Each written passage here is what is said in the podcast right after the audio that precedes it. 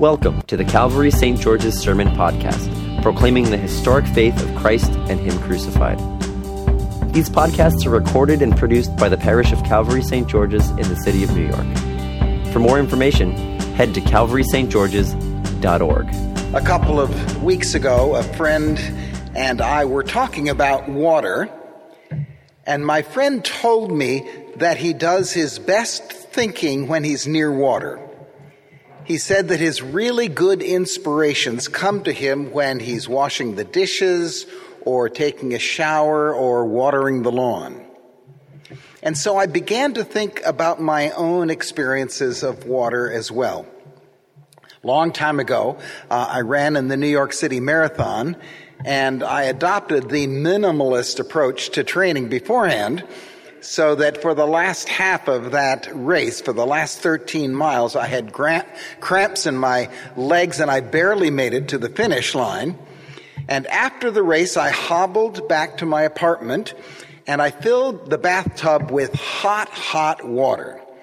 And as I got into the tub, and as that water began to ease my aching muscles, I could almost see Jesus sitting on the edge of the tub and saying to me with a sweet, sweet smile, Come unto me, Jim, you who are weary and heavy laden, and I will refresh you. Jesus is in the business of taking ordinary things, a little slice of bread, a little sip of wine, a cup of water, and using them to show how God intervenes in our lives. And now, on this hot Friday afternoon, on a hill in the shape of a skull, there is this need of a dying man to have some water. He's got just minutes to live, and his throat is parched, and he cries out, I thirst.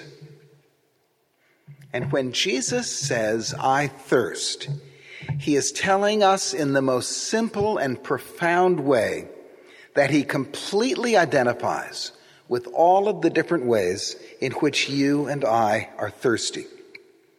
When Jesus cries out, I thirst, he's telling us that he knows all about all of the dry areas in our lives. And when I think about the parts of me that are craving for some living water, it brings me right back to this dying man who knows me so well. So let me just ask you as well this afternoon where are you crying out, I thirst, right now? What parts of your spirit as you've come into this church are a little dry or parched or maybe really parched? Where might you be craving in your inward spirit some living water right now? When I think about what it is in my own life that causes me to thirst the most, that causes me to cry out for this living water to quench my thirst, what I'm thirsting for the most is some person, some person with real authority who can say to me, Jim, you are loved and you're doing fine. And so, for instance, a little boy might say to his dad, Dad, did you see my hit in the baseball game? And what he's really saying is, Dad, am I doing okay? Dad, do you love me? Or when your spouse says to you, honey, did you like your present? Or maybe just, did you like dinner?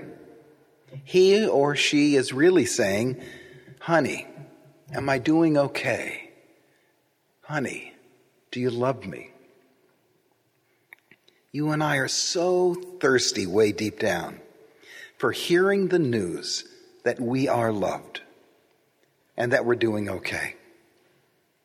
And the news that we're loved, the news that we're doing okay, the news that we're forgiven, the news that the slate is wiped clean, the news that death is not the last word, the news that we are precious in God's eyes, All this news is proclaimed in this dying man who is taking our thirst upon himself so that we may drink of God's forgiveness and love. Let me tell you about a time when I was really thirsty. One of my best friends is my sister. But when I was in the fourth grade and she was in the second grade, I would say that sacrificial, self giving love was not the basic mark of our relationship. And so one afternoon after school, my sister and I were having a fight on the second floor landing of our house. And at one point, I punched her in the stomach.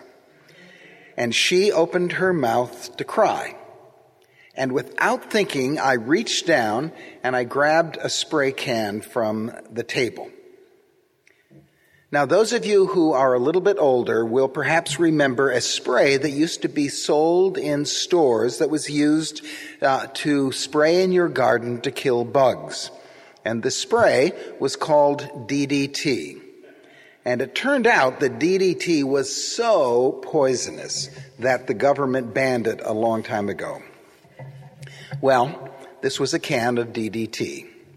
And as my sister opened her mouth when I punched her, and as she got ready to cry, I stuck the can right up in her mouth and sprayed the DDT into her mouth.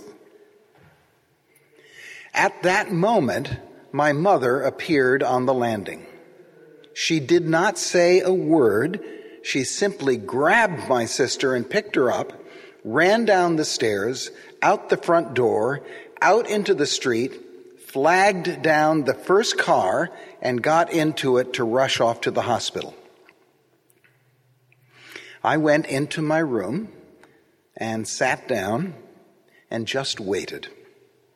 I waited for the end, which was not far away.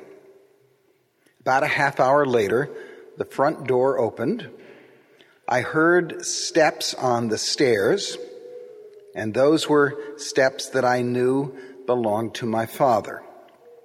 I knew that the apocalyptic second coming was at hand. I knew that the final judgment was about to happen.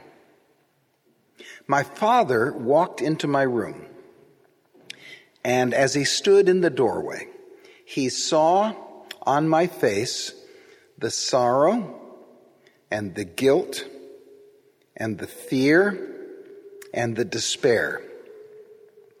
And then he did something that has permanently affected my life.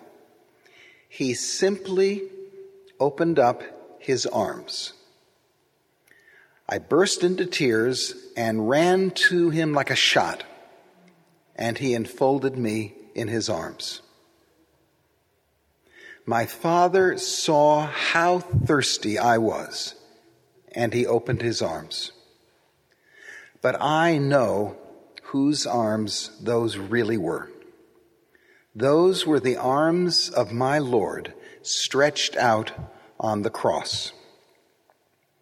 And it was the voice of my Lord telling me that I was forgiven and that I was loved.